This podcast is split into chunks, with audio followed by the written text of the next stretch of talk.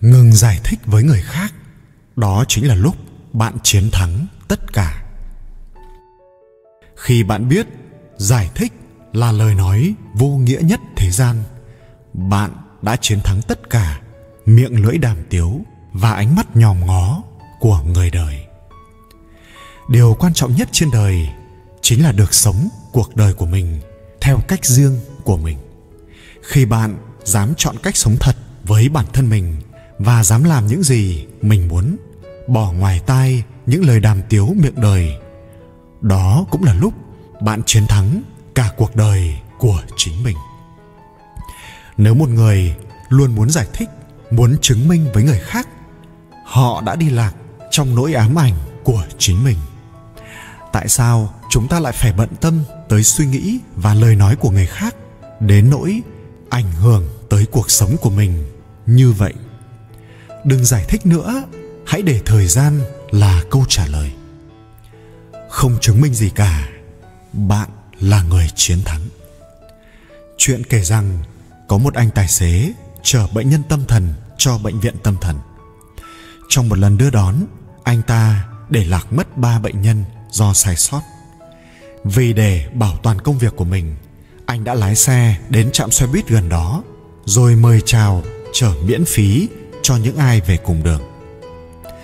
Nhờ thế, anh lừa được ba người hoàn toàn bình thường lên xe, rồi trở thẳng vào bệnh viện. Và sau cùng, trải qua rất nhiều nỗ lực, ba người họ mới có thể thoát ra khỏi trại tâm thần. Khi họ được rời đi, các phóng viên biết chuyện mới đến mời phỏng vấn để tìm hiểu thực hư ra sao. Phóng viên đã hỏi cả ba người khi anh bị đưa vào trại tâm thần, anh đã dùng cách nào để tự giải cứu mình? Anh chàng định luật học trả lời, tôi nghĩ tôi phải ra khỏi đó bằng mọi giá. Tôi cần chứng minh rằng bản thân mình không có bệnh. Phóng viên hỏi, anh chứng minh bằng cách nào? Anh chàng định luật học, tôi nói, trái đất này hình cầu. Đây là một chân lý hiển nhiên. Tôi nghĩ người nói lời chân lý không thể nào là người mắc bệnh tâm thần được, đúng không nào? Phóng viên, vậy anh có thành công không? Anh chàng định luật học. Không, khi tôi nói câu này đến lần thứ 14 thì nhân viên y tá trích cho tôi một mũi an thần vào mông. Đến phiên anh chàng chuyên gia xã hội học. Tôi đã nói với các bác sĩ và nhân viên y tá ở đó rằng, tôi là một chuyên gia xã hội học tôi nói, tôi biết cựu tổng thống mỹ là bill clinton, còn cựu thủ tướng anh là tony blair. Khi tôi kể đến tận các hòn đảo ở nam thái bình dương, thì bọn họ cũng tiêm cho tôi một mũi. Sau đó, tôi không còn dám nói gì nữa. Phóng viên, vậy là anh chàng nông dân cuối cùng đã cứu mọi người, nhưng bằng cách nào? Anh chàng chuyên gia xã hội học trả lời sau khi cậu ta vào đó, cậu ta không nói gì cả. Đến lúc ăn cơm thì cậu ta ăn, đến lúc đi ngủ thì cậu ta ngủ. Khi y tá giúp cậu ta cạo râu thì cậu ta cảm ơn. Đến ngày thứ 28 thì cậu ta được thả ra khỏi trại tâm thần, rồi đi báo cảnh sát để cứu bọn tôi. Sau cuộc phỏng vấn, phóng viên đã cảm thán rằng một người bình thường mà muốn chứng minh mình là người bình thường, quả là khó phi thường. Có lẽ chỉ những người không chứng minh mình là người bình thường mới là bình thường. Khóc lóc thanh minh chỉ biến bản thân thành kẻ thua cuộc. Ban đầu, bất kỳ ai bị hiểu lầm đều có mong muốn giải thích, hy vọng có thể làm sáng tỏ hiểu lầm đó với mọi người. Đó cũng là nỗi sợ hãi khi bị người ta xúc phạm, bị dèm pha, sợ cảm giác bị đàm tiếu và cô lập. Rất nhiều người không chịu được nỗi sợ ấy và trở nên nhạy cảm với ánh mắt của người đời. Nhưng khi thời gian qua đi, họ sẽ nhận ra điều đó là hoàn toàn không cần thiết, vì sau hiểu lầm này sẽ lại có những hiểu lầm khác. Liệu họ có thể giải thích được mãi không? Tốt nhất là đừng vội biện minh bất cứ điều gì. Thay vì nói quá nhiều, chúng ta chỉ nên mở miệng một vài năm và biết cách lặng im hàng thập kỷ. Thời gian sẽ đưa ra câu trả lời tốt nhất. Bên cạnh đó, những lời thanh minh, giải thích, thậm chí khóc lóc tâm sự còn khiến chúng ta rơi vào thế yếu và bị người khác thương hại. Thay vì làm điều đó sao không chọn cho mình niềm kiêu hãnh của kẻ mạnh và khiến người xung quanh phải ngước nhìn? Thay vì sợ mình không đủ tốt trong mắt người ngoài, chúng ta nên sợ mình đang lãng phí thời gian quý báu, làm ảnh hưởng sự tập trung hay làm mất cảm giác ngon miệng của mọi người thì hơn. Cuộc sống thực sự không cần nhiều lời giải thích. Nhân gian muôn màu, nhân sinh thì muôn dạng. Vậy nên làm người không nhất thiết phải giải thích bản thân mình cho người khác. Bởi người hiểu mình thì không cần giải thích, còn kẻ không hiểu thì giải thích cũng bằng không. Từ giờ trở đi, bạn hãy học cách sống theo đúng ý mình và dành thời gian cho những điều mình muốn. Bỏ ngoài tay định kiến của người ngoài. Ngừng giải thích với người khác và hãy sống đúng với bản thân. Chỉ có cách này, chúng ta mới có thể tự hào nói rằng, cuộc sống đáng giá biết bao. Chúng ta sẽ là người chiến thắng duy nhất trong cuộc đời của chính mình.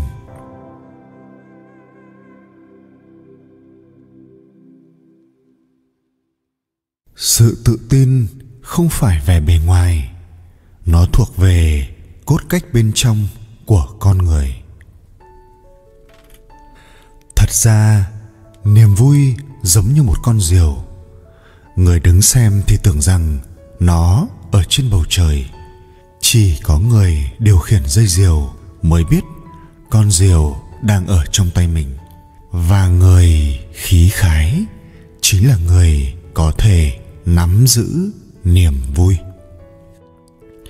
Khí khái là gì? Trong lúc mọi người bàn luận về sự buồn xỉn của một người, thường thích nói người này keo kiệt muốn chết, thì ngược lại, mọi người cũng đồng ý rằng người hào phóng lại là người khí khái. Nhưng mà chịu tiêu tiền là rộng rãi, chứ không gọi là khí khái. Một, người khí khái càng tự tin hơn. Quân tử luôn hiên ngang, tiểu nhân thường lo sợ. Có một số người thích hống hách trước mặt kẻ yếu, nhưng lại khó ngẩng cao đầu trước mặt kẻ mạnh, vì họ khó đối mặt với sự khiếm khuyết của mình. Bất cứ hành vi nào nếu thông qua việc so sánh để có được niềm vui, nói cho cùng đều là vì không đủ tự tin. Tôi có một người bạn làm giáo viên. Mấy năm trước, anh thoát chết trong một vụ tai nạn giao thông. Nhưng trên mặt để lại một vết sẹo rất dài, mà ngày thường anh lại thích hớt kiểu đầu đinh. Vết sẹo đó lại càng lộ rõ hơn. Mỗi một lần đi xe buýt hay đi tàu, gặp phải những bà mẹ dẫn theo con nhỏ, người ta luôn cố tình cho con mình trốn ở sau lưng, giữ khoảng cách với anh.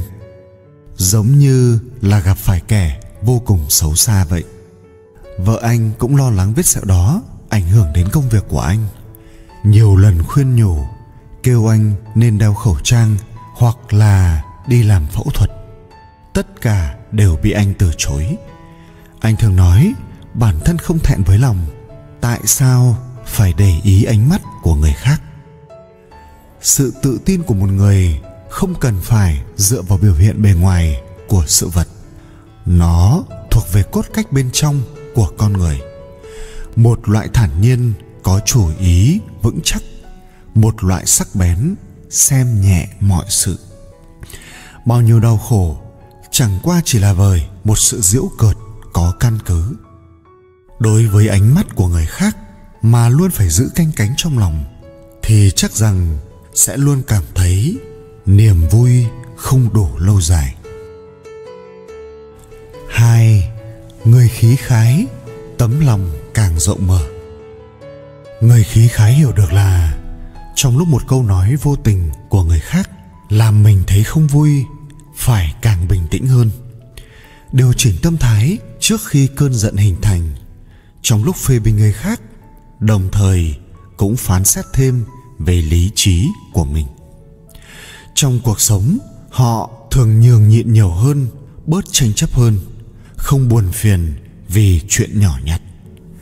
Phải nhận biết không tranh giành là một loại tử bi không nghe là một loại trí tuệ. Phiền não ít đi, niềm vui tự nhiên sẽ nhiều hơn. Ba, người khí khái lại càng biết sống. Mỗi người có niềm kỳ vọng vào cuộc sống khác nhau. Có một số người yên tâm vào cơm áo gạo tiền. Có một số người vui trong sự cố gắng thăng tiến. Niềm vui chính là làm cuộc sống phù hợp với kỳ vọng của mình hơn. Người khí khái có cái nhìn thoáng hơn đối với cuộc sống.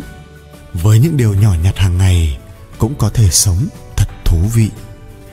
Làm người phải có khí khái. Thật ra chính là biết cách làm sao sống tốt với chính mình.